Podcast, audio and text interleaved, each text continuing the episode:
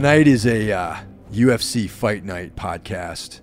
Uh, Frank Mir versus Mark Hunt for the uh, for the headline, and um, we got you know, and me and Andrew doing this breakdown.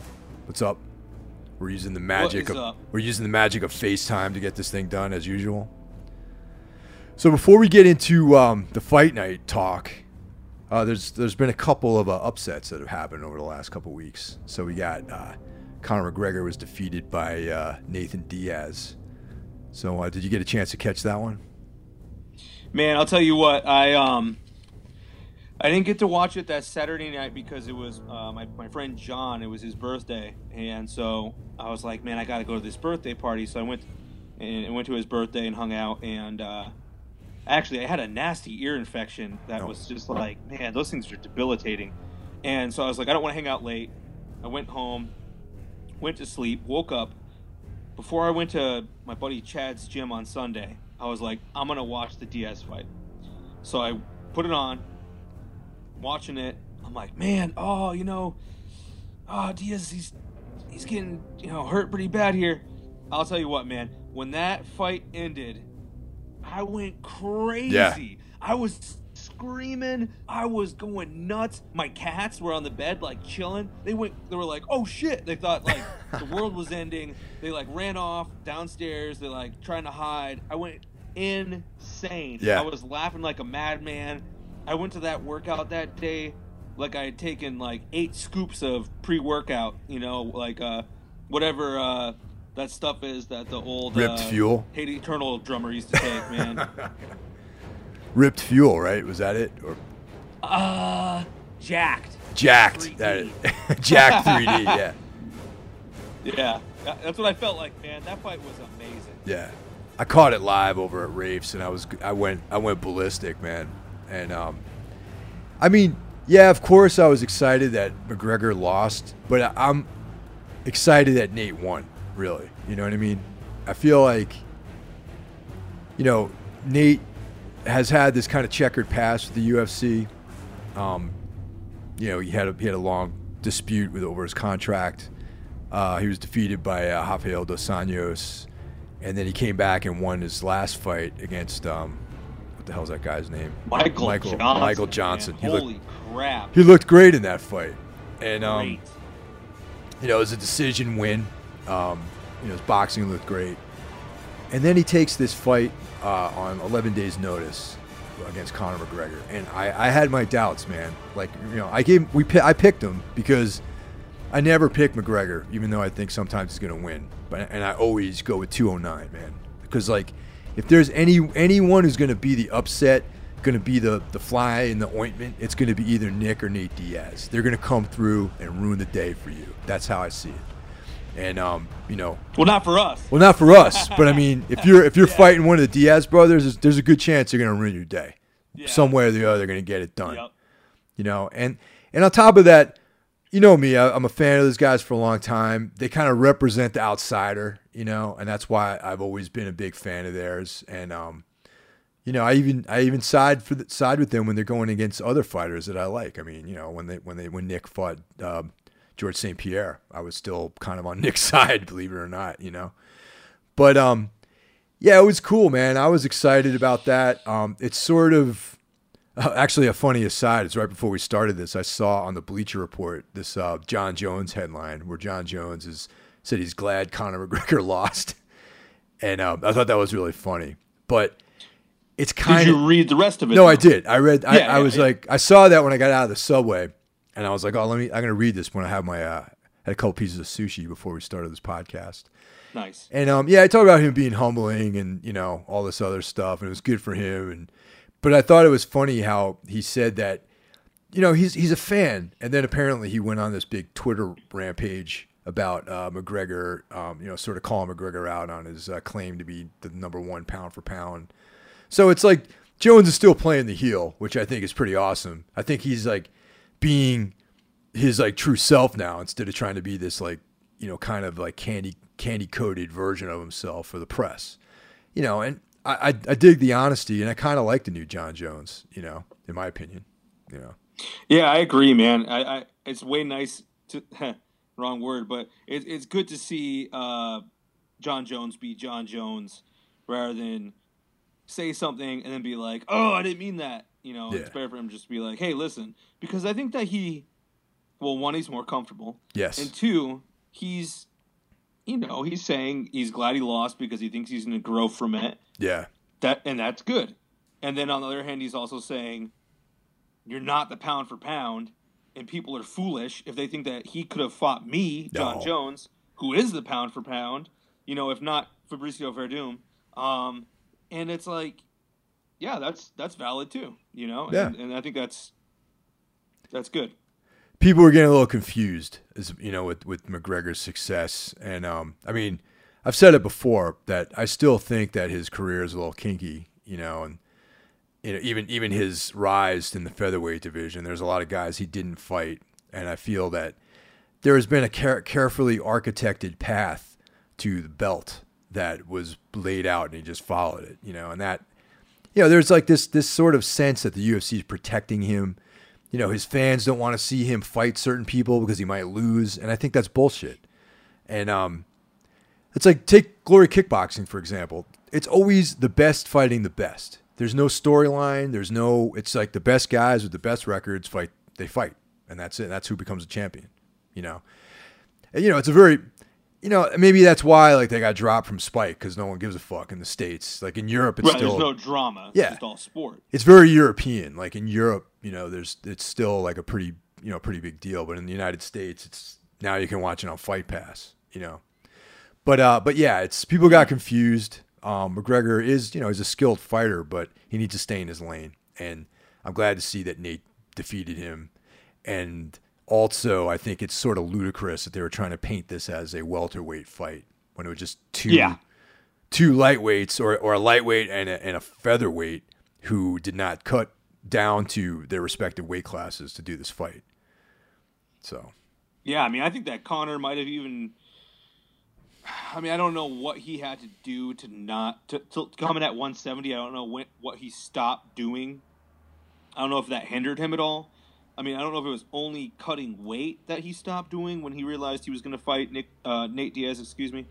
Um, but I don't know. Like, um, what if he stopped doing some cardio too, or something? Like, I don't know where he was at 11 days before the fight, but would he have done better, you know, fighting closer to 155? You know, I wonder what the if the weight slowed him down or anything. I mean, the guy was talking about energy and economy of movement and uh, how it was pretty ludicrous at the at the post fight. I don't know if you got a chance. yeah, to so of it. course I watched that. Yeah, he was just talking about, you know, oh, I lost because of my, I misused my energy. It was like, yeah, okay, man.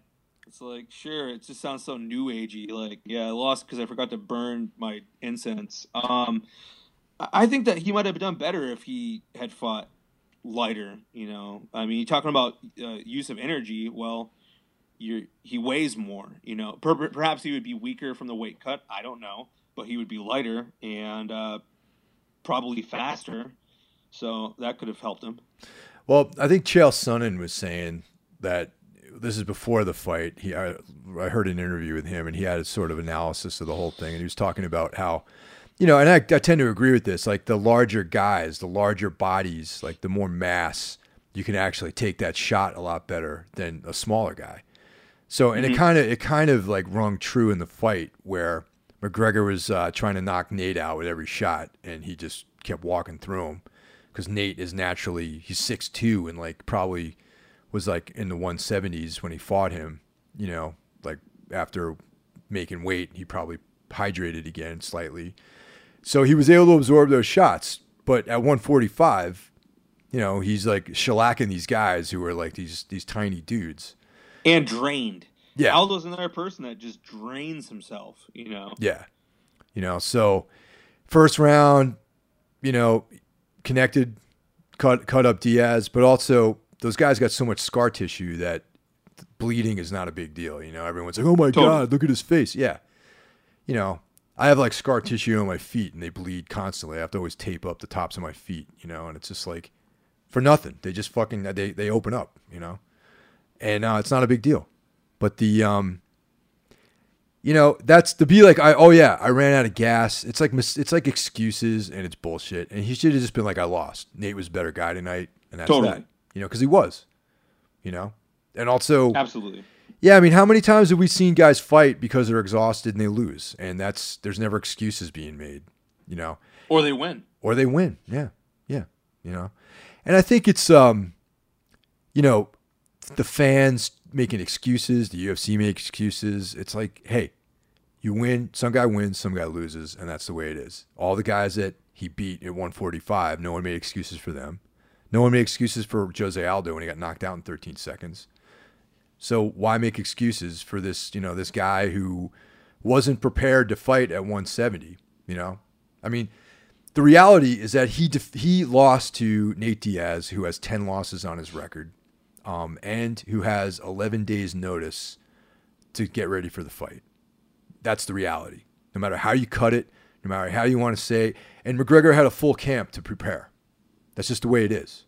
You know, I mean, I don't. That's a factual statement, so you can't really argue that stuff. You know. So I'm glad, glad he lost. You know. Yeah, I tell you the truth, man. If that's the McGregor that was going to show up to the RDA oh fight, Oh my God. la- later, dude. Yeah. RDA in shape would have destroyed him. And then this ludicrous talk of him fighting Robbie Lawler. He's lucky. He got out of he got out of it lucky fighting Nate Diaz. Yeah. If he had fought Robbie Lawler, Jesus. Robbie, Rory MacDonald. He doesn't want to see he doesn't want he doesn't want to fight that fight, Rory MacDonald. Rory be a even worse fight for him because if Rory got on top of him, he would carve him up. Yeah, totally. So I mean, you know, I, I don't know. Is now is he I want to see him fight Frankie Edgar. Who knows if that's gonna happen? Most likely not. Well, it sounded like he he wanted to go back down to 145 now. He realized that he needs to build back, or at least show that he hasn't lost that air. You know, yeah, but like there's there's talk of him fighting Aldo again. yeah. They said they want that too. Yeah, of course. You know, that's the And guy that's they know they beat. You know, two things. Um, I, I, well, a few actually. So I recently rewatched the season that Nate Diaz won of The Ultimate Fighter. Yeah. It's pretty awesome, man. Yeah, it was really cool seeing Nate on that, and just the way that Nate's been, you know, carrying himself pretty much this whole time. He's always, out of both the Diaz brothers, he is the one that I feel like, you know, I think they're both, you know, intelligent guys, but he's the one who. He has that take no shit attitude, but he comes off more intelligent than people want to give him credit for. Especially, I think the UFC. Yeah. You know, he had this interview afterwards with uh, uh, uh, Dominick Cruz and the rest of the guys at, at Fox, Yeah. and he was at the table and he was talking.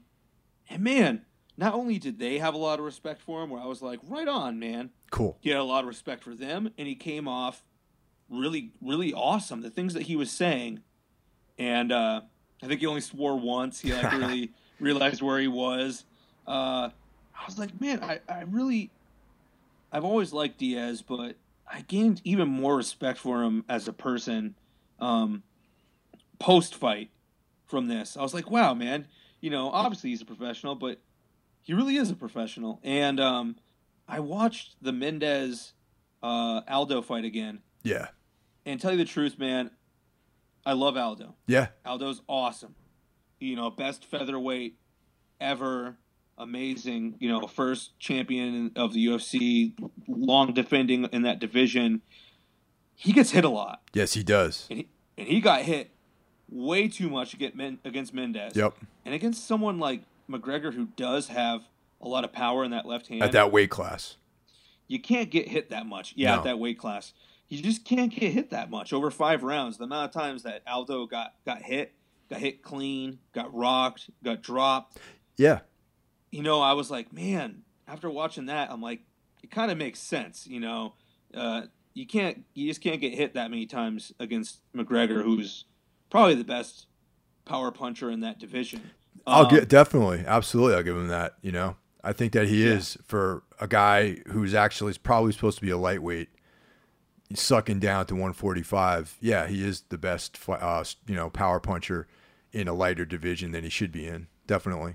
I know that's like a crooked way of saying it, but that's really what it is. Because the dude started Right. out at 155. He Yes. really can't make 145 much longer, like healthy, you know. So he's uh, he's going to end up in 155 eventually. You know. Yeah, even Rogan was like, "Look at him! Look Yeah. at the weigh-ins." He showed two photos. He was like, "Look at him at 145. He looks like someone who can't digest food properly and absorb nutrients." Yeah. Now look at him at 170. He's like, you know, thick and like still ripped. Right. He's like filled. You Yeah. know, It's like hydrated. hydrated. He's just big. But Um, th- that 170 is ne- not a reality for him. And I, I, no. I'm going to say 155. You got Khabib Nurmagomedov. You got Rafael dos Anjos. You got Cowboy Cerrone. You got Ferguson. Tony Ferguson, the dark horse of 155. You know, Yeah, man.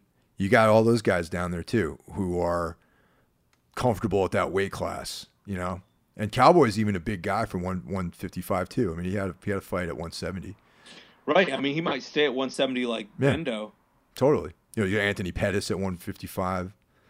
You know, Yeah, yeah, that'd be a very interesting fight. no, none of those are good matchups for him. So, and, and honestly, I think I think Edgar and I think Mendez on a full camp beat McGregor, in my opinion. You know, I mean, that's. I don't think it's going to be the steamroll that you know he thinks it's going to be, or he wants people to think it's going to be. Did you see that thing where Nate was talking to Dominick Cruz and Frankie Edgar post fight on Fox? I don't think I saw it. No, I didn't see that one. He told Frankie Edgar, "They're not going to give you this fight with a full camp." He said that he's like, "They're not going to let you have Conor with a full camp. No way." He's like, "They wouldn't let me have it. The only way they're going to give people like us this fight is if we take it on a short notice." I was like, "Damn, dude." I'm glad he said that, man, because there's a lot of bullshit. yeah. There's a lot of like WWE bullshit going on in in in like the UFC. And look, you know, I get it. They want to make money. You're getting these new fans in there, but it's also I just want to see the best against the best under the under fair conditions. You know, I don't like these short notice fights. I just think it's bullshit. I think it's not it's not good for the sport to have these guys at the last minute go in there and, and fight. I mean, you know, people get injured. I understand, but you, you can't. You know, it, they're they're picking the opponents. You know, and, and even the fans are like they don't want to see the guy lose, so they they're like bucking to have him fight these people that are beatable. And I think that that's kind of like a like a really like like kind of weak way of of enjoying the sport. You know, I'd rather just see the best versus the best. It's also the only place that some people find they can get an opportunity.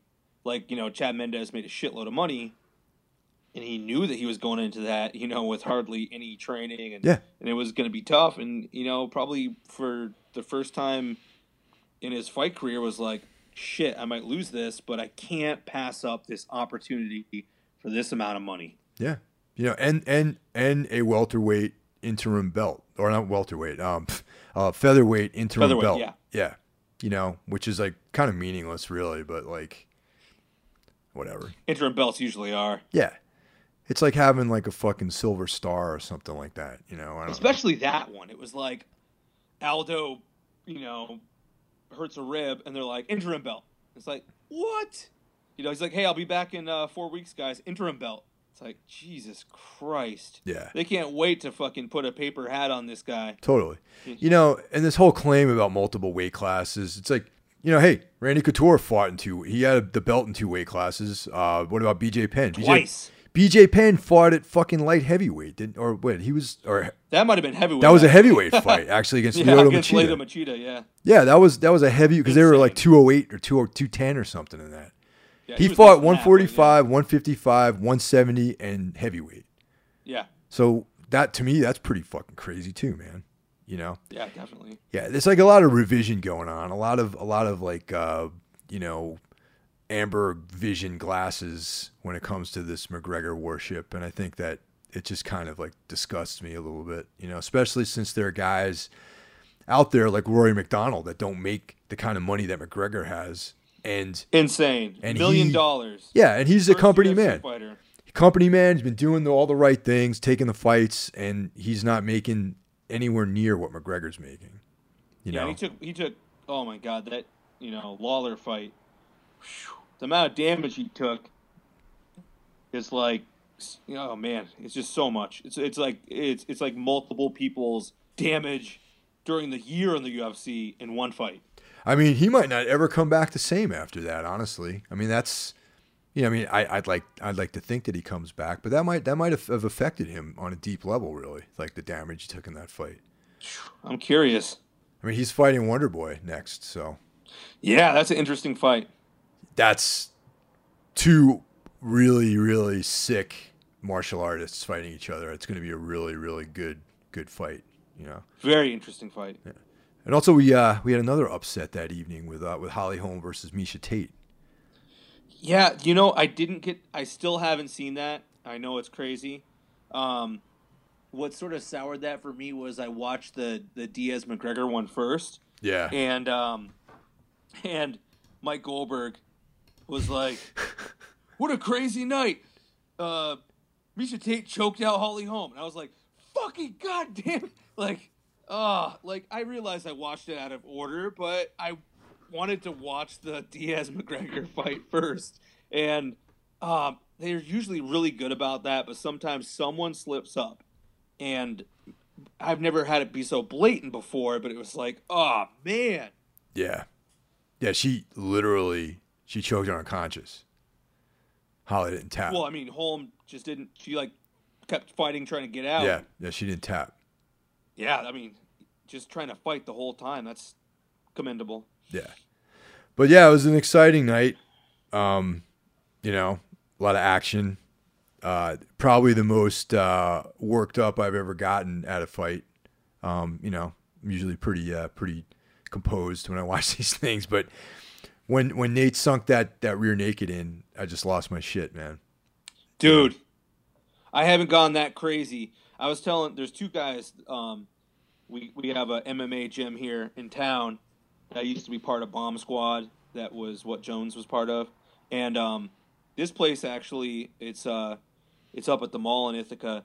The um, what the hell is that guy's name? Uh, uh, Tiger is his name. He's uh, I think he's 145. He won a tournament in um, in Bellator. He used to train there. He's from he's from Russia, and uh, they have the big check in the window for the Oh, cool. winning the tournament. Yeah. It's pretty cool.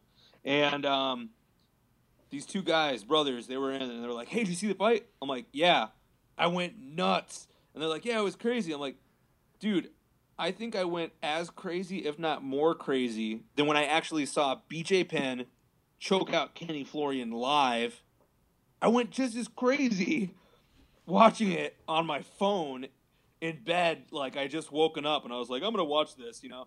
And uh, I just went nuts. Like I couldn't even control it. Yeah. Like, dude, crazy. Oh yeah, yeah, it was great, man. And uh, yeah, it's just it was fucked up too, man. Because like when Nate walked in, people were booing.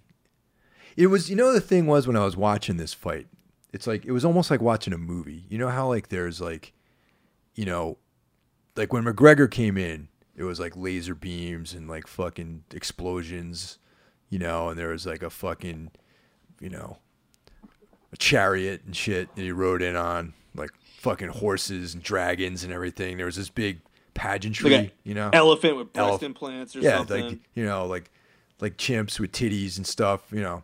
And it was like I'm like, this is out of control, man. Like the level of illusion and fantasy that was going on for a guy who I mean, he's not Randy Couture, he's not Chuck Liddell, he's not like doesn't have the accomplishments like that. And I'm like, the illusion, the grand illusion of his fucking career. And I'm like, this this has to stop, man. This can't go on like this. And it was almost like watching like the Bad News Bears or something like that, where like the underdog justly wins and succeeds and like dethrones the the pretender, you know. Even though no belt was won, and it was really kind of a meaningless fight, really for it for both guys. I mean, it was it was really literally had no significance. It didn't really. I mean, I don't know. Did Nate's ranking in the lightweight division change as a result of defeating defeating Conor? No, and Conor's still the featherweight champ. You know, Nate's I think number five or four or something like that. Because after he yeah after he beat Johnson, he got back into the rankings, but it really didn't mean anything at all. It had no significance. I mean, McGregor dropped in the pound for pound, I think, you know, but it was just one of these like Thank goodness. it just had to fucking it had to end, man. You know, and the ruse, like the fantasy, the facade had to fucking end. And you know, I mean, it's sure I'm sure like you know, he's still going to be making millions of dollars and I'm not trying to like, you know, hey, this guy shouldn't make money. I mean, he does a great job marketing, but this whole thing was just like it needed to happen. The, reality check needed to happen. You know, guy making claims that he can beat anybody in any weight class is like fucking ridiculous. You know? and I'm interested to see where it goes from here. Uh, Luke Thomas did this crazy breakdown. I like Luke Thomas. I listen to him. I wish now. I could find it, man. Holy shit. He did a breakdown where he did frame by frame of some of the strikes that McGregor used. And it was like every time his shoulder dropped to the right, he threw an overhand left. And every time his shoulder dropped to the left, he threw a right uppercut. Every single time he did it in the fight. And it was like, that's crazy. Holy shit. Like, I mean, he didn't go back and look at other fights too, but Yeah, what if? I mean, what if this is just maybe that's his pattern. part of his movement, you know, and that's his pattern? Yep. I mean, and then now there it is, you know. What if that people are like, "Oh, this is something that I train for now." You know, it's it's interesting. I'm like, "Wow, man, you know, if Luke Thomas knows that, and I'm sure it got back to Edgar, or, you know, maybe hopefully it got back to Aldo, I don't know. But, you know, it's just like it's just more information against McGregor, you know, which could be part of solving him as well as also just the mental game. You know, you're not gonna you're not gonna out mental a Diaz. you're No, not gonna out no. trash talk him. no way. So he he went in there at a disadvantage there because that's a huge part of his game. Yeah. getting into the other person's head. Totally. You know, but um, yeah, you know, it, it's it's a very very interesting time, man, for this whole thing. You know, and I, I I'm a fan of Luke Thomas. I think his uh, his analysis is really cool. There's no emotion in it. It's very um, like he doesn't have he doesn't have favorites. You know what I'm saying? He just kind of like looks at the fight and gives you a objective analysis of what actually happens, and that's what I like about his. Uh, you know, whenever I hear him hear him talk about fights, you know, it's it's like very technical and there isn't a whole lot of emotion involved in it.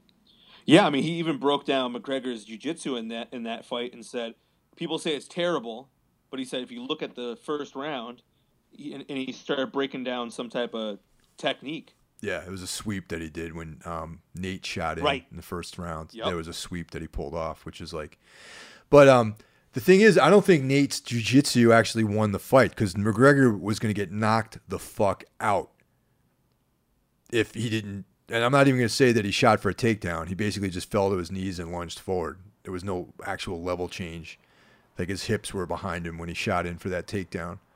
And um, it, it Nate, you know, yeah, Nate, of course, did some great jujitsu, but it, the fight was over before it got to that point because McGregor literally was about to get knocked out.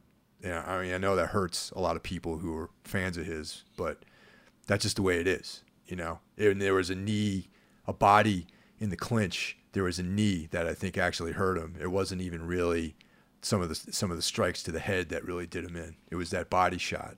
So I don't know. You got to pay attention, I think, a little bit. You got to watch these things a few times and, and sort of pick these things out, you know. But anyway, enough about that guy. We got a whole, uh, we got a cool fight card coming up this in a couple of days, and uh, we'll just talk about some of these fights. Yeah, man. You know, it's at the top of it. I just gotta say real quick, I'm I love Frank Mir. I love Mark Hunt. This is this is a fun fight. Oh yeah. So you know, it, it, there's not a lot going on in the rest of it, but it's going to be a fun fight. There's, I think the card has a lot of fun on it. Yeah, yeah. There's there's like some there are some good notable people on the on the card though. I think. You know where they're at in their career at this point, though, is you know they should be on a card like this. Yeah, that's true. But uh, one the one on the early prelims, the Fight Pass prelims, the one that's got my attention is Ross Pearson uh, versus Chad Laprise. I think that's going to be a cool fight. And um, you know, both of these guys have a bunch of losses. They both lost to uh, Trinaldo. Yeah, Duba. Yeah, and uh, you know, Ross Pearson is a tenacious guy, man. You know, and I think this is going to be a slugfest. You know, and I think aren't they both uh, Ultimate Fighter alumnists? I know, I know. Pearson was on the oh, Ultimate Fighter, wasn't he? I'm not he? positive about Laprise, but maybe. I think so. I don't know. Have to someone. So if anyone, uh, anyone who's still left listening to this thing after we fucking shit talked McGregor all this time, if they know if if Laprise was on the Ultimate Fighter, please let us know. But I think he was. yeah, it's interesting that they both have the same last loss opponent. Um, obviously, way different outcomes. Pearson, I don't know if that was a split decision. Maybe it was just the scores were different, but Pearson lost a decision, and whereas Laprise was knocked out in the first round, uh, TKO. Uh, looking at his record, I mean, it's tough to say. Pearson, he he's durable. He's sometimes great. The fight before the uh, Trinaldo fight, he looked awesome. His footwork looked great. Um, his in and out striking, he looked really good. And then he didn't at all versus Trinaldo. And I think against, I think someone like Pearson's probably going to have that up and down constantly at this point in his career because it's like, you know, the guy's been around forever. Yeah, yeah. But he's been win loss since April 2013. Yeah, no, not a, he hasn't been able to put together a consistent like win streak or anything like that. It's been like That's just ups and, ups and downs. Freaking time, dude. Yeah. To go win loss win loss win loss. Yeah. I mean, following that, he's gonna win. and yeah. I do think that he is getting set up with a winnable fight against Laprise. Yeah, totally. And actually, I think Pearson isn't he like a, a like a replacement? Wasn't he originally not on this card? I want to say that's correct. Yeah, I think there's another guy slotted to be here, and he you know, injury or whatever, had to drop out, and Pearson was a replacement. Maybe. That would also make sense why he's so low on the card and fighting someone like Laprise, because you know Pearson, even though he's win loss, he's, he's got, always been fighting dudes in the top fifteen. Yeah, And the guy's got thirty fights. You know, yeah. so I mean he's, he's been around. But I, I, got Pearson in this one too. I mean, I, I mean, yeah. once again, I don't know if he had a full training camp or what the details are, but I think I'm pretty sure he was a, a replacement on this. So um, up on the uh, the fight, the Fox Sports prelims, the, the fight that I, I'm interested in is uh, the welterweight fight with Brendan O'Reilly versus Alan Jouban. And uh, oh man, yeah, that's gonna be that's gonna be awesome. yeah, totally. I've been following Jouban. I like um, I like that dude. I mean, he, I like his. Uh, he's a great striker, you know. And uh, I've been sort of like, you know, keeping an eye on his career and he had a couple couple losses. He's got a bunch of wins, you know. And um, O'Reilly's like a relatively new guy. I think isn't he just like just like a second fight in the UFC? Yeah, when I was looking at his record, man, that's something that stuck out. The thing that I that stuck out the most to me was that his nickname was the Badger, and I liked that. Yeah. Uh, looking at his record, I'm like, yeah, there's not really anything on here of note. Uh, whereas Jouban he lost to Tumenov. Yeah. I mean, Tumenov is really good. It's a tough fight. And Tumenov just beat Larkin. I mean, Tumenov is legit. Yeah, there's nothing wrong with losing to Tumenov. Yeah. yeah. I think Jouban's going to unleash the type of uh, dynamic, vicious striking, probably one round KO that, you know, he's capable of. I definitely see a KO coming in this fight whether or not it's the first round, I'm not to make a call on that. You know. Now, uh, first up on the main card, we got Bec Rawlings, Rawlings versus Seo Ham for a strawweight women's fight. And um, I don't know. I don't know much about. I know Bec Rawlings was in uh, the in uh, Ultimate Fighter, and I know that she recently has been uh, shaking her booty on the internet. There's a bunch of these videos of her doing that sort of uh, hip hop video. Is that what it's called? Twerking. Yeah, Yeah. And um, there's that's probably about, not much there to twerk. So that's about all. And maybe maybe pre weight cut. You know what I'm saying? Yeah. There might have been a little bit carrying a little bit extra weight down there. But uh, that's that's pretty much like, aside from the fact that she looks like trouble, you know, in general. That's not. I saw. I've seen her fight in Invicta, um, prior to being in the UFC, against uh, Jessica Penne, I think. Or no, no, no. The uh, the former champ, the one that um, Joanna Jędrzejczyk beat. She fought her in Invicta.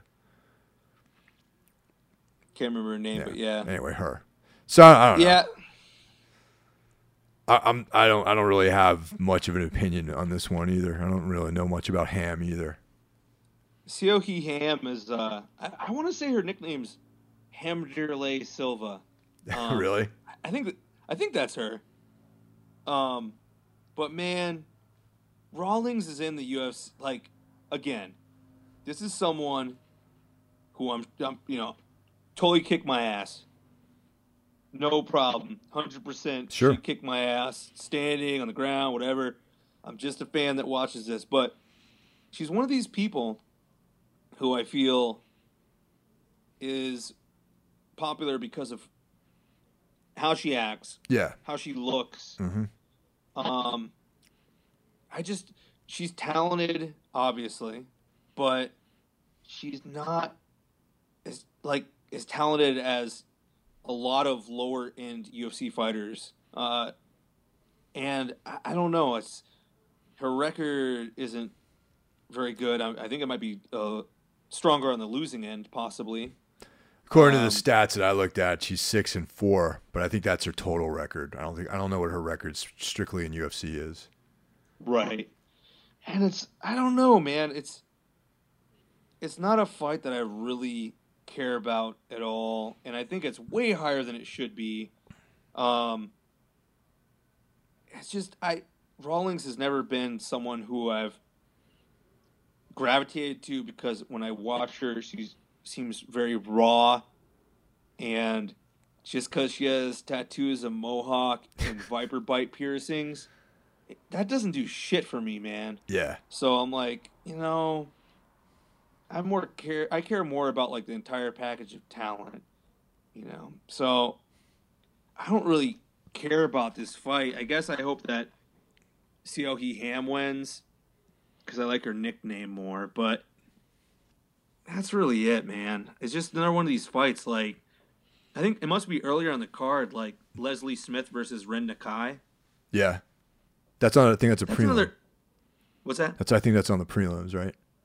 Yeah, that's another one, man, where like Leslie Smith is seven and six. And Rin Nakai should not be fighting at 135. She just has her arms are humongous. Like you're like, whoa, she has crazy biceps. But she should be fighting at 125. Yeah. Like you could cut five pounds off of each of your biceps. those biceps, And, and, yeah. and fight at 125 might be a good idea because she was tiny when she fought against Miesha Tate. Tate was just way too big. And uh, that's a problem with the, the women's divisions in the UFC still, is that you don't have a lot of. You got a lot of people fighting outside their weight class because they're trying to Yeah. Well, there's only you either know, get more money or Yeah. notoriety or popularity or something. Um, and then you also get a lot of people who, you know, they they wouldn't be UFC caliber if it weren't for the fact that it's a shallow division. yeah. You know, it's and it's like women's. I was gonna say it's like heavyweight, but it's not because you get to the top and you have some amazingly talented MMA fighters that are just like amazing. You know, you got in Jacek and and you got obviously Holm, Yep. Rousey, uh, Tate, just like super Cat talented. Zingano. Uh, Zingano. Yeah. Yeah. All those people. Yeah. Um, but then you get to the bottom and you got, you know, Leslie Smith and Bec Rawlings and and they're just like the same type of fighters you would see probably uh, like on a cage rage or something. You know, people who go in there and they give it their all, and they're gonna put on a brawling fight. But you know, when you weigh that against someone that has more of a complete package, it's just I don't I don't I don't know where that where that falls in modern MMA as as a modern MMA fan. Yeah, yeah. There's a real disparity in, in talent, I think, from top to bottom in the women's uh, divisions. But I mean, you know, it's only it's it's relatively new, and I think that as people the skill levels increase and more and more women actually see opportunities, that that's that's all going to change too. I mean, I'm I'm pretty confident of that, you know. But yeah, that's gonna be awesome. You know, Yeah. I look I look forward to that. You know, if I mean when you look back at MMA and you're like, okay, um, if we talk about like you know male MMA in its infancy, then you got like uh, Ken Shamrock and, and Hoist Gracie and stuff like that. You know, per, like very singular disciplined fighters. yeah, So if that's where women's MMA is, is the infancy, you know, of, of that explosion at the UFC level, and we have Tate and Holm and Rousey, then holy shit, man! Like it's going to be amazing in five years. yeah, definitely. we just got to get there, you Yeah. know. I mean, and, you're and I still think that we have a lot of amazing fights and fighters in that division. I just think at the bottom, it's it's pretty shallow. Yeah, I mean, you're already seeing like some really talented women. You know, I, I would love to see there be a 145 division too, man, and have uh, Christiane Cyborg come down. Bring her in, man. I mean, she's Yeah. Invicta. They have a 145 division. There's they. Sh- I would love to see her fight in the UFC. I mean, She would sell fights. She would sell the shit out of fights. I think Holly Holm could fight at 145. brutal. I think Holly Holm could be up in that division. She's a big lady. Holm would fight her. Yeah. Holm said she'd fight her. Yeah, she know, would be. it's- I could see her at 145. I think that'd be an awesome fight. That would definitely sell some tickets for sure. I mean, especially if Holm finds her way back to the title eventually, Yeah. and then she can say, "All right, well, I got the 135 locked. Let me move up to 145 and fight Christiane Cyborg." You know, and I think that would be a, a barn burner, man. That would be an awesome fight. You know, Oh, yeah, it's so awesome. Two different styles. You know, you get that just vicious power Muay Thai, and then you get Holm's very technical, Yeah. in and out kickboxing. Yep. I mean, that's a that's an awesome fight, man. yeah, definitely. Yeah, I wish they would have a 45 division and, and bring in uh, Cyborg, even you know, even if there's no one else, and it's just her crushing people. yeah, You know, if they want to sell tickets and they want people to watch, people will watch the shit out of that. You know, just do it. absolutely. You know, and you know, I tell you, I'm like oddly attracted to Christiane Cyborg. I don't know what it is, Yes. dude. I follow her on Instagram, and when she's not like all shredded, like she's she's she's to me, I find myself attracted to her, man. It's weird. Hey, man, to each his own. You know, Yeah, totally, dude. I like her, man. I think she's cool, and like I think she's a great fighter. You know, so it'd be really cool. I mean, so we do a little, you know, little Mexican supplements here and there. You know, never hurt. You know, just between friends. You know what I'm saying? But um, all right, cool. So I, I don't know. I'm gonna go with uh, Coe Ham because I I don't like uh, Bec Rawlings's almost 500 fucking record. The other lady's got 16. She's 16 and six. But then again, you, you don't know how many uh, soup cans are on that in that 16. Yeah, I think a lot of that was either in Korea or Japan. yeah. I mean, you know, Seohee is not Japanese. I realize that. I'm just saying. uh, I think that's Korean. that, that sounds Korean, I think, right? Korean, What's that? possibly Yeah, Korean. so. Yeah. The next fight though is uh, James Te Huna versus Steve Bosse at the mid, mid uh, middleweight. Yeah. And, uh, that's going to be good, man. Te Huna's back. He had like a 10 month layoff, I think. He's um, got it. Yeah. Well, dude, yeah. Steve Bosse. this is only his second fight, right? Yeah, he got head kicked Yeah. brutally by Thiago Santos. Yes, and and this is like his second fight in the UFC against a savage like James Te Huna. Yeah. Te Huna's going to light him up Yeah. badly. Yeah. Wasn't Bosse like a, a, a- a baseball player or something like Hockey. that? Hockey. Oh, okay. that's um. Yeah. That's kind of a jump there. cool. I think going from hockey to like mixed martial arts. So yeah, Te Huna. I got I got him too. I got to go with Te Huna. I mean, you know, um, he lost to Glover Teixeira. He lost to Shogun, who, uh, those are respectable losses. He lost to Marquardt, and that was like, uh, You know, but then you see Marquardt. You know, he stopped uh, uh, that guy with the lips. What's his name? the guy with the lips. Was it? Was this recently, Marquardt? Yeah, yeah. Because he yeah. lost he a was, few. He was He lost a few fights, Mark Nate Nate the Great. right. I think he had. You know, he was on a super tear of losses, and then he went to middleweight, and then he got destroyed um, by Brad Tavares. Yeah. and, and then uh, then he beat then they sent him with Te Huna, and I was like, oh god, it's gonna be horrible. And he beat him. And then uh, he beat uh, I gotta tell you, man, it's that guy with the lips. he, the guy who lost against uh, uh, he's on this Ultimate Fighter season I'm watching right now with uh, Forrest Griffin and Rampage. Uh, people hate the shit out of him. He's a middleweight. He, he just lost to uh, Bisping too. Um, shit, he's a wrestler. You'll get to it before I do. Oh, but sorry. um, all right. So, Te Huna. Man, this fucking app sucks. So wait, Te Huna lost to to Marquardt. right. But then Marquardt, the guy who Marquardt recently beat, I'm trying to say that, you know, it just shows that Marquardt is still dangerous. You know, I think overall he is shot, and that sucks to say because I love him back in the day at middleweight. He was awesome. Um, but yeah, I, I think that Te Huna still. I think Te Huna's going to be bossy. Bosse's just not on on that level.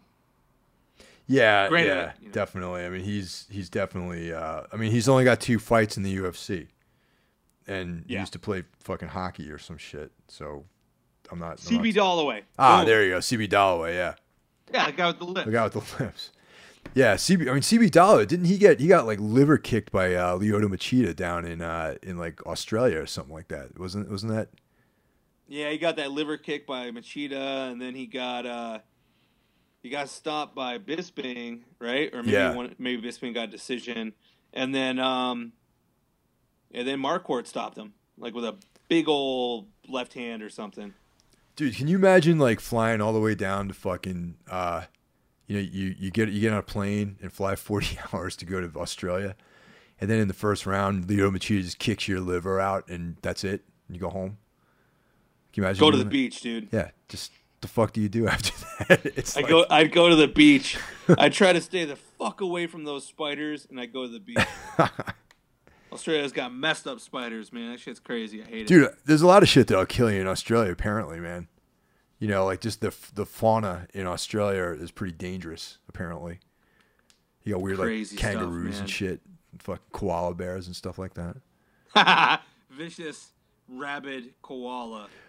like apparently what's what's that uh that that that vegetation that koalas eat all day they just chill out in that tree and they're eating uh Eucalyptus. eucalypt yeah i think eh, maybe yeah, Yeah. And they get high from that so yeah, they just eucalyptus is like poisonous, isn't it? they just chill out in this tree and they're just tripping all day and they just hang out that's like koala cool. bear's life koala life Tripping balls and shitting on people from a tree. the sloths sloths don't sloths live in the jungle right they don't live in australia Nah, yeah, they live in the jungle. sloths are, are pretty tripped out looking animals too Yeah, they're crazy, and they don't they don't shit in the tree. They get down. Yeah, that's how they get. It's like their only safe place is in the tree, and they're like, "I gotta go to the bathroom now." Like, just crap where you are, sloth. yeah, but that uh, you know, that's the circle of life, man. When they get off the tree, they get pre- pre- pre- predatored. Predatored. you about to get predatored. That's awesome. preyed upon. Um, all right, so the next couple couple of bouts, uh, I, I'm not overly familiar with any of these guys except for a few of them. We got uh, Daniel Kelly versus Antonio Carlos Jr. at the at, at middleweight, and Carlos Jr. He's another guy who's like one and one or something like that, isn't he? He's like uh, a new, Uh, relatively new yes, guy. but he lost one to Patrick Cummins at light heavyweight, which was just takedown, takedown, takedown, takedown. yeah, the way Cummins beats people. Well, I love Cummins. No, no, I'm just, tenacity. dude. I'm not talking shit. I'm just saying that he wrestles the fuck out of you, throws you on your back, and just beats you up. And then he He's brutal. and he looks like he and most of the time he takes mad shots to the face. And even when he that wins, guy gets. yeah, even when he wins, he looks like he loses. Like I think it was Yeah, maybe this fight. skin. It was might have been this fight where both of his fucking eyes were closed, and he won. Like he looks like Yeah. he got the shit beat out of him, but he's still he's like the winner. You know, it's crazy. It's crazy, man. He's got that like you know opposite BJ Penn skin. oh yeah, yeah. He's just like got sensitive skin, and that's it, man. But um, so yeah, Carlos Jr. used to fight at at light heavyweight, and now he's at middleweight. And granted, he looks a little emaciated. He also looks fucking huge. he's so big at middleweight. It's crazy. He is so tall and long. You're like, wow, dude. That dude is long. And um, he, he's Brazilian Jiu Jitsu black belt. Yeah, I, I think uh, he's putting his striking together nicely. I think he beat Eddie Gordon. Oh, And okay. then he got a um, no contest from an eye poke in his next fight. Damn eye pokes. So uh, Kelly, he uh, the first thing I said when I saw his picture, I was like, "Oh, this guy's gonna lose." He just didn't look like a super in shape guy, which you know it's tough to look at a picture and just Yeah, gauge. well- but a lot of time, honestly, if you see someone, they you're like, "Well, he just might be one of those guys that maybe should be fighting at." 175 or 180, a division that doesn't exist, you know. yeah, Like he, um, he beat uh, Luke Zachrich, which at one point I think was a good, uh, a good win, and he has one loss to Smiling Sam Alvey. So I think he's going to lose. Um, I think he's just a very tenacious fighter, and Carlos Jr. I think is going to take advantage of the opportunities that he's given. yeah. I think I'm gonna go with Carl's Jr. too on this one. Probably by tap out. Yeah, he's gonna use his grappling to win this. All right, so next up we got Jake Matthews versus Johnny Case at lightweight, which is one- Hollywood is that his nickname? I don't know. I think it might be. Hollywood Case, Johnny Hollywood Case, Head would be better. And lightweight is 155 for any of you guys out there who don't fucking know that. So at 155 pounds. Okay. Um. Yeah, I mean, I've seen Case fight before. Um. I don't know. I don't have much to say about either one of these guys. Really, not that familiar with them. Yeah, I know I've seen both of them fight. I can't place it. I looked at the records. I thought about it. I was like, I know I've seen Jake Matthews fight. Apparently, he lost to James Vick. I think he's he was really young when he fight, fought against Vick, and that's his only loss. And um, man, Case is on a tear, undefeated since uh, 2010. Yeah, that So- was that's the one stat I was going to throw out there is that he's four and zero, and uh, I mean both of these guys actually have pretty good records. They got actually both of them have really good records. Fucking Case is twenty two and four.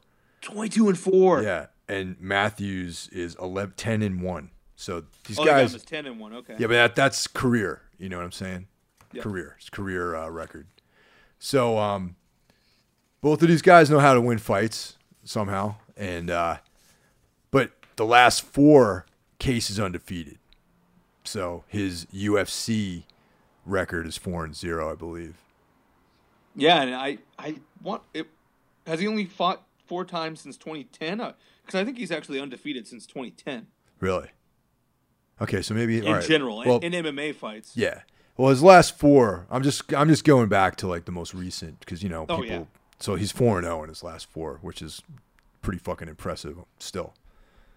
Yeah, I mean, geez, man, being able to to win for the last six years shows that he's uh, durable, adaptable, obviously well rounded. Um, you know, they they're either going for trying to test Jake Matthews again, Yeah. who I think had a had a tough out against James Vick because he was super young, and um, it's interesting. You know, they're like, all right, what do you got, Jake Matthews? We'd love to see it be eleven and one, and like you know he's young and they love to promote that, or you know, Case a, a veteran pretty much at twenty six fights. Sure, man. yeah, you know, that's a lot of he, experience. He finally gets to get somewhere, but yeah, four four four fights in the UFC, and he's still fighting Jake Matthews. You know, it, it, this has got to be the hump. After this, I hope that he gets a, a ranked opponent. You know, at least fifteen. I'm gonna pick Case in this one just for the mathematics, really. You know what I mean? Like record, you know, that's all I'm gonna base it on. Like I, I don't Yeah, have it's- I don't have enough intel on either one of these guys to be honest. Like personal watching them fight intel. Yeah. Yeah, two people who I've definitely seen fight, but I just can't remember anything. They're not sticking out to me because the division's so insane. The lightweight division. Um, I mean, it could be another reason why Case hasn't had a fight in, in the top fifteen. I mean, those everybody in the top 15's fought everyone in the top fifteen pretty Yeah. much. Yeah. You know, it's one of those divisions where you've had every single combination of fight that one could wish for almost happen already. You know, and if not, they're coming up. So uh, I don't know. I, I, I can't really pick a, a a winner on this. I could see Matthews sort of showing that he's a legit prospect, um, or I could see Case, you know, showing that he's a a legit veteran and uh, deserves to fight some uh, higher ranked uh, opposition. Yeah. You know. The um the next couple fights are pretty fucking cool, man. Yeah, man. You Yeah, know. the co-main's great. The next one, Lombard versus Neil Magny, is very interesting to me because uh, Lombard pissed hot on his last fight. He uh, tested positive for performance enhancing drugs, or more commonly known as PEDs. So who knows what what Lombard is going to show up because that dude looks like a fucking superhero Yeah, he's like a Cuban Ken doll. yeah, like when he's all jacked up, he's just he looks like like out of a comic book, you know. Looks like Wolverine or some shit like that, you know. So um you know, that that's a big factor, you know. I mean, he looks like he's on steroids. If you if you see that motherfucker walking down the street and someone said he was on steroids, I wouldn't argue that point. I'm like, okay, I can see that. Um, I mean, the guy's he's a talented fighter. Um, if if he still has the same explosiveness and strength and power, if he gets his hands on Neil Magny, I think that it's going to be a long day for Neil Magny. You know what I mean? But if Magny can weather those first couple rounds or that first round and maybe it's a round and a half, because you know Magny's known for being a cardio machine, and Lombard does get a little tired here and there. I think Magny might be able to pull this one out. Yeah, Lombard really has started to. Before it was like, okay, he's a counter puncher, and then now it's like he really picks his shots, and it, maybe it's a cardio thing. Yeah. Um, that Burkman fight was really weird. That was the one where he Where- tested positive, right? Yeah. Yeah, and it was just weird. You know, he there are long periods of no exchanges, just movement Yep. you know, with like Burkman moving around and Lombard sort of like pivoting around. You know, it, it, Yeah. it was a really awkward fight. And I think Magny, instead of trying to get creative or goofy like Burkman was trying to do, um, goofy, I just mean like, you know, trying to do spinning stuff, drop his elbow, you know, do a karate stance. Like, Magny's not going to do that. And Magny, you know, talking about long dudes like Carlos Yeah. Jr., dude, Magny, I mean, that guy's what, like six four, and Lombard's 5'10. Yeah. That's what I mean. Like- if if if Magny you keep him on the outside and and you know, kind of like cardio him a little bit, get him worn out, you know, not have Lombard throw, put his hands on him, you know, and throw him around. I think that Magny has a good chance of taking this one. You know. Footwork, footwork and jabs for certain. Yeah. That must be a must be a plan. Yeah, that that's that's that's my initial initially looking at this fight, that's that's how I see it. You know what I mean? If he can weather the storm, then I think he beats Lombard. You know, if he fights a smart fight, you know what I mean? Yeah, Magny's the upset machine. I sort of wish that was his nickname. That'd be cool. he like you machine. know the upset machine. Yeah, because uh, I guess if you took that literally, that'd be pretty funny too. Like it's a machine that's he's upset, you know. But um, like that'd be pretty funny. Um, I don't. I, I want to. Magny likes taking people down. He likes grinding them. He likes grabbing them. But uh, which sounds wrong. Uh, but you know, Lombard could send him for a ride if he does that. Yeah. And obviously Lombard's strong and has a very strong base because of his judo and because he's five ten and just is like a fire plug. Um, I just I hope Magny doesn't try to fight in that range. I just hope he, no. he keeps him at range and and, and uh, jabs him and footworks, cuts angles, and. Well, Magny being the taller guy, I mean, if you just applied logic, it wouldn't make sense for him to try to get underneath a guy like Lombard to shoot for a takedown or you know, and Lombard being a judoka, it's like you know, you don't want to clinch with that guy either because you'll he'll he'll he'll end up throwing you through the air and you'll end up on your back or on your head or something like that. So, you know, Magny's just gotta he's gotta like use his jab and keep him on the outside, footwork, you know, cardio him out, and then that's how he's gonna win. But I'm my pick is with Magny because I'm like like once again you're saying you know he's the upset machine. You know, he pulls these fights out. I think I think Magny's going to take this one if he smarts if he fights a smart fight. Yeah, I think it's going to be a lot like his past fights too. Like his last two have been split decisions. I don't really know if they should have been. At least the um shit, the one against uh that uh, that young Mexican kid. Um I think that Magny won that one pretty handily and uh I could see him doing that. I could see him pulling out a split decision 29-28 Lombard uh, uh, for Magny. Sorry. For Magny, yeah. So our uh, our main event is uh, Mark Hunt versus Frank Mir, two veteran heavyweights battling Legends. each other, legends. Yeah, you know, Hall of Fame material. Absolutely. You know, uh, Mark Hunt also legendary in K one. You know, he's he's been around forever in combat sports. In Frank Mir, the decorated. Uh, actually, doesn't he have the highest submission rate in the UFC? Frank Mir. He's he's got to. He's got to. So, right? Yeah. I mean, Mir. I think Hunt probably could be disputed if he's really gonna get into the Hall of Fame. Um, while we all love him, and I think his, his success in the UFC is amazing, yeah. the way he's turned around his MMA career. Uh, Mir is inarguable. Yeah, that guy is amazing, and you look at his whole story, and you know a lot of young people young into MMA, you know, um, regardless of their life age, if they're a new fan of, of MMA, they might not know what Mir went through with the motorcycle accident. Yeah. And, and being the phenom before coming back and just looking like shit because he'd been in a freaking motorcycle accident where he got hit by a car. Yep.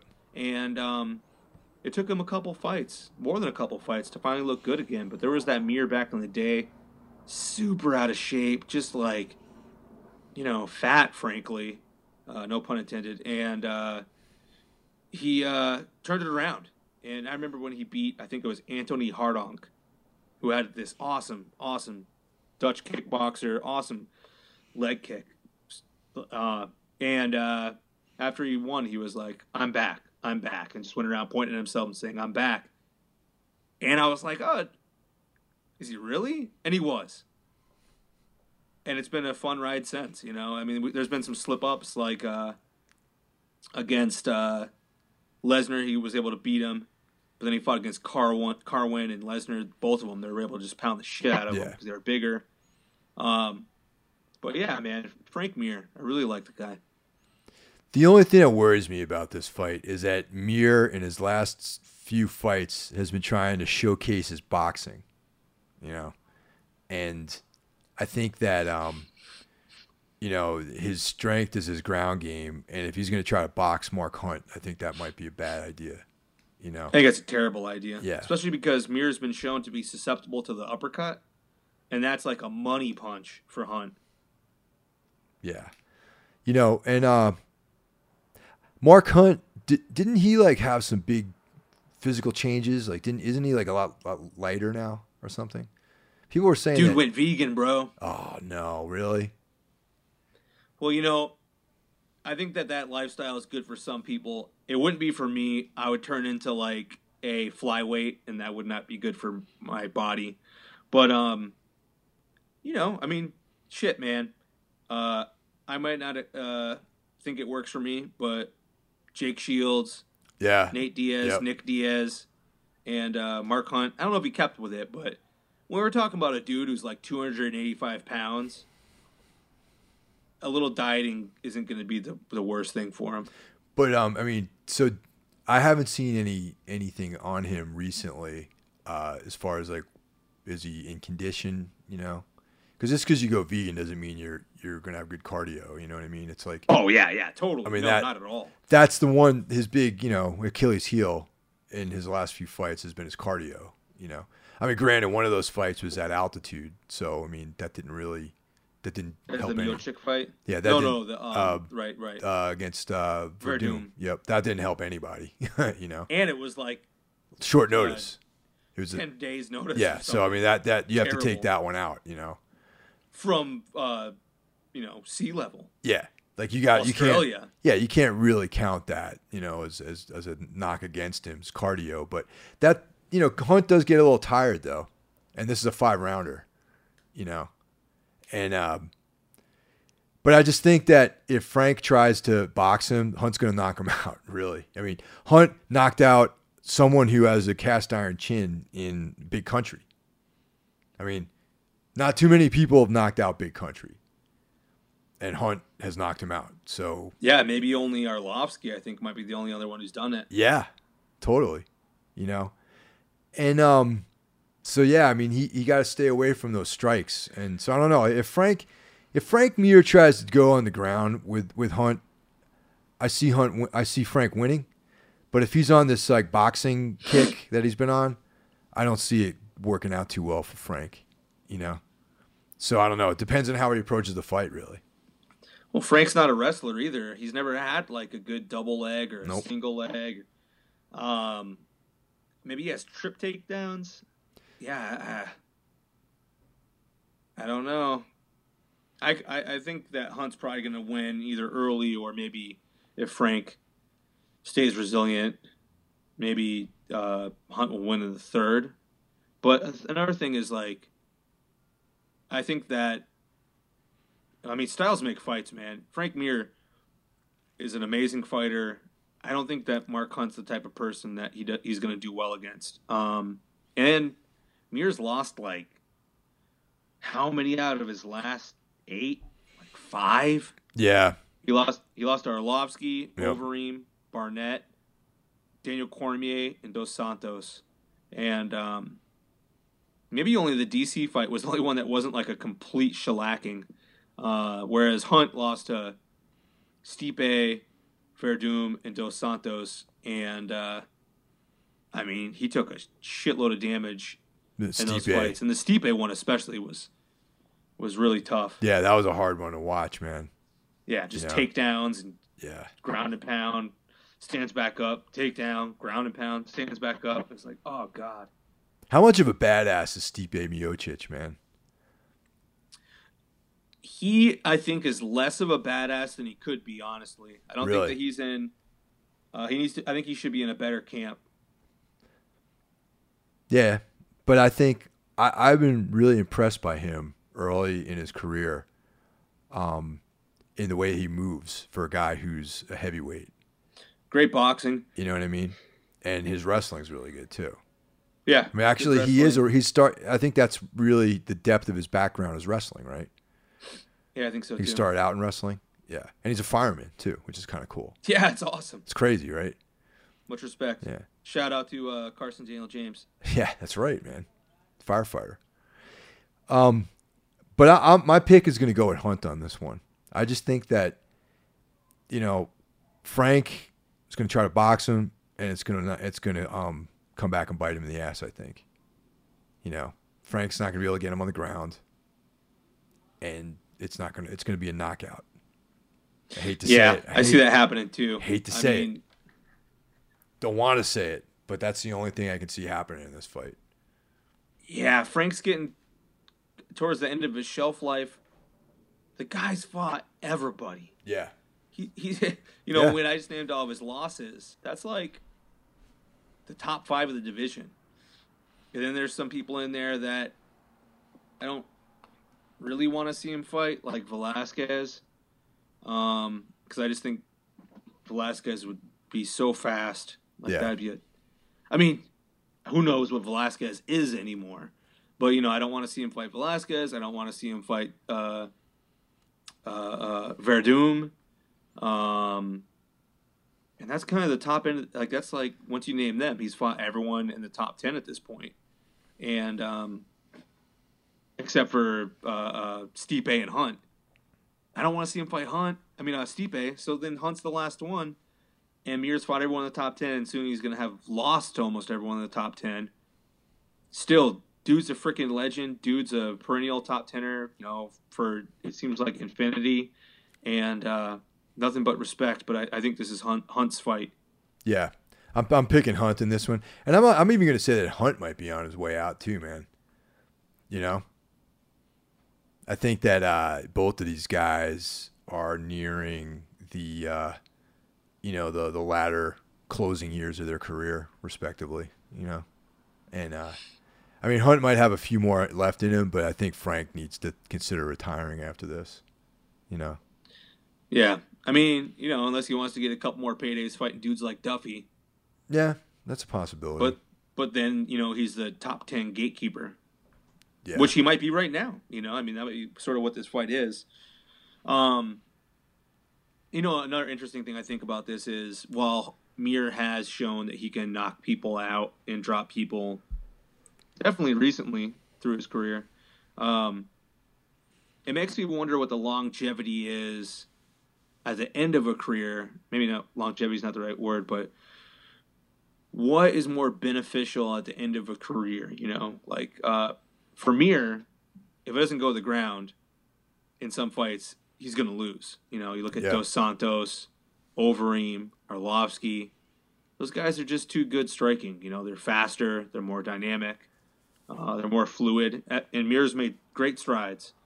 Um, and Hunt, I mean, dude, that guy, he's always one punch away yeah.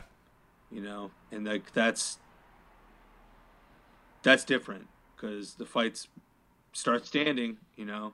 Um and obviously Mir has that submission knockout you know? It's like hits the ground you're probably pretty screwed. Um i don't know it's sort of an interesting thing for me to i'll try to think about that more and, and watch this fight and see how it go how it turns out with that in mind. Yeah.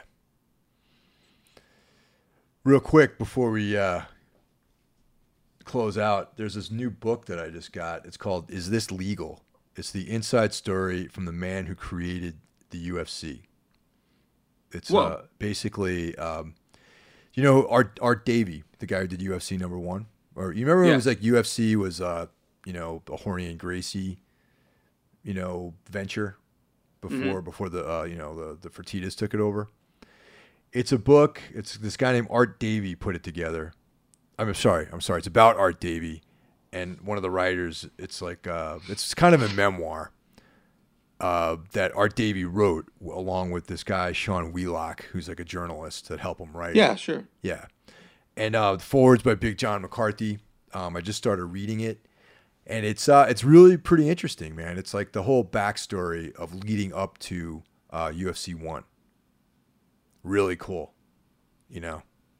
And that I- sounds good man Yeah. been reading on the train no, just you know, just reading. You know, whenever, whenever I, whenever I read, I read it. you know, it's That's, you know, I uh, yeah, I don't, I always miss. uh, That's you know probably the only thing I would miss about New York City is reading on the train. Yeah. yeah, it's like yeah, just and uh, chop through books. Yeah, you can get it on uh you can get it on Amazon. You know, that's what I pick. I, that's where I get all my shit. It's on Amazon. Pretty much everything. I- Nice man. I, buy everything on Amazon, like towels, stuff like that. You know, I gotta buy a uh, twenty pack of cassette tapes. cassette tapes. Old school, man. I'm running out of uh, the tapes that I've had in stock for my um, my my bastardized set. Oh, oh, right, because you're doing that all with four tracks, like a four Yeah. track, right? Nice. I, I got a show coming up, so I have to. Uh, I got to make a new set. That's interesting, man. I want to. Yeah, fuck, dude. I'm I'm like the wheels are in motion now. Figuring out for you coming down here to play a show with us or something. That'd be really cool. That'd be sick. I'd be into that, man. Huh.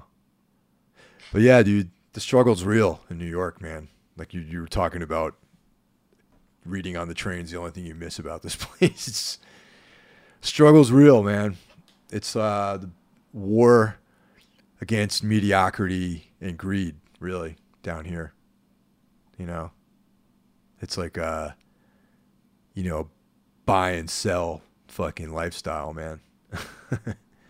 you know, but uh, you know, I can go on and on about that.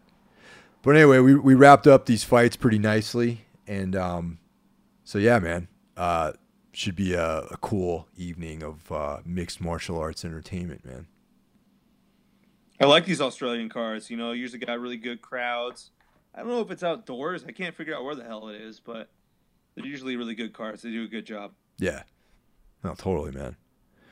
But uh, but once again, man, thanks for uh, taking out time on your Wednesday night, and uh, you know we we we got some more of these coming up. We got some really good fights coming up. Not not just UFC 200, but we got Daniel Cormier and uh, Jon Jones fighting. That's going to be pretty insane, man. Dude, I cannot wait for that card. Yeah, that that's a big one, man. You know, and yeah, there's a bunch of other cool stuff going on. We'll we'll be covering all of that stuff. Is uh Weidman Rockhold 2 on that card too? I think they're on a separate UFC. There's a lot of bad blood there, man. You know, between That's those two guys. crazy rematch. Oh yeah. How do you think that one plays out? Same? Who knows? Man, you know, when you go back and you look at it, well, I mean, there's two things, you know. It's like Weidman was injured, Rockhold was sick, you know, like Yeah. everybody's got something. But what would the fight have been if Weidman didn't do that stupid fucking Turning side kick. spin kick? He's like, I'm gonna do a spinning back kick. I've never seen him throw that ever, man, in his whole career. He pretty much just turned around and was like, jump on my back. Yeah.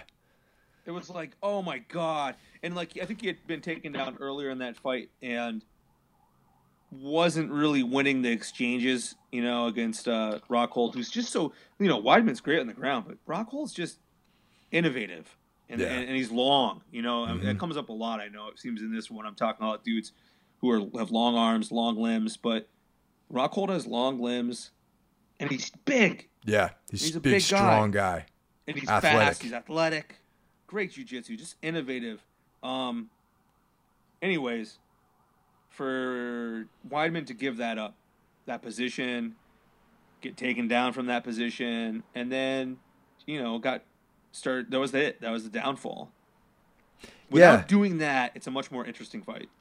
I'm interested in that one because, you know, Chris Chris Weidman's as tough as they come, man. You know what I mean? And I've grown to be a fan of his. Um, and Sans the Trump support. oh well, yeah. I mean, dude, I'm just talking about his fighting, you know. But yeah, his politics. He's like Ted Nugent or some shit. You know, I love Ted Nugent, but his politics is fucked up. You know.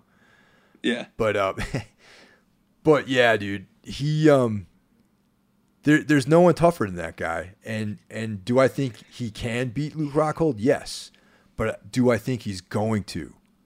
Is a question mark. You know what I mean? I mean, I think he has the ability to beat him, but you know, Rockhold's pretty crafty, man. His his crafty with his jujitsu and his uh, striking is pretty on point, man. Like it's like pretty elite level striking. And like Weidman, he's got good boxing, but he's not like an elite level striker the way I think that uh, Luke Rockhold is. You know. And you know, I, I, back, I back Weidman. I back both of those guys. I'm I'm a fan of both of those fighters. So it for me, it's not emotional. It's just like an interesting fight, and you know, it'd be cool to see whoever wins wins. Really, I can't really. It's hard to make a call on that one. You know, what what do you think about DC versus uh, Jones? Jones. Yeah, without a doubt, dude. Without a doubt. I hate that. You know, I mean, DC, cool guy. You know, but uh, we'll see. You know, we'll see what happens. I, I really, I do think Jon Jones is motivated. He's training, like really training. Like I can't wait to see what he looks like. oh, dude, yeah, you know, and and he's gonna. I think he's gonna smash him, man. You know. Uh, so that that's gonna be a, another high charged, you know, fight, just charged, you know. So yeah, a lot of cool stuff coming up. Yeah, I think that Jones is perpetually between DC's ears, man. Yeah, yeah, You, you can't shake it, Nope. and that's not that's not good for him. And maybe it motivates him, but aside from motivating him, it bothers him. And uh, yeah, I don't know, man. I don't think that's I don't think that's good for DC. no, you know, but it's like an interesting rivalry though too. You know, it's like, and I like I like the the bad Jon Jones. I like the the heel. You know that he's coming out to be. you know? Yeah, totally. You should ride that into the sunset, man. Yeah. All right, brother. So um, have a good night, man, and I'll uh, I'll, too, t- Mike. I'll talk to you next time. Totally, dude. Always a pleasure. All right, bro. Take care. Gray heavens, no light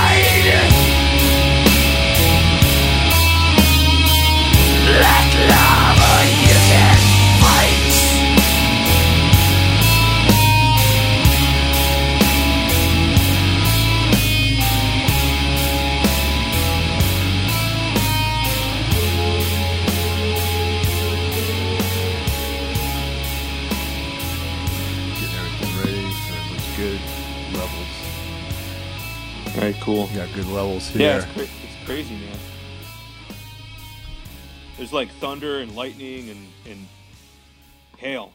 That sucks. It's like It's kind of cool. I like it. Yeah. I um when, like earlier, I, like I went down when I before I went down to train, it was sunny out, and then when I came back upstairs, it was like fucking pouring rain, and I didn't have like you know I just had like a like my denim jacket, and I was like soaked by the time I got to the subway. oh shit, man, that sucks. Yeah. It, yeah, I went for a run earlier. Um, that uh, obstacle 5K I do every year is Oh, cool. Right a month from today. So I was out there uh, getting some road work in, and um, the clouds. I was like, man, it might rain, but it was fine. That's awesome, man. So usually Yeah. it takes you like four weeks to train up for that. Dude, I'm always, You're always ready. always, always ready. You're like Nate Diaz. Well, yeah, minus boxing and jujitsu, sure.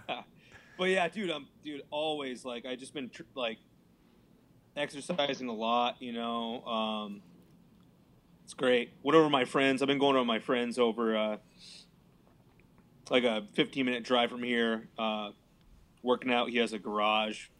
He's just been there. He's much bigger than me, so he's able to just like really push me and spot me, and it's been awesome, man. And uh, he lives next to this hill and last week we uh did some like log carries up the hill. Oh, just shit. Grabbed, grabbed some big logs, slung it over our shoulder, and just just freaking hucked it, man. And it was uh, it was pretty awesome. Wow. That's fucking cool, like man. some- Yeah, it was some cool like outdoors cardio. It was pretty awesome.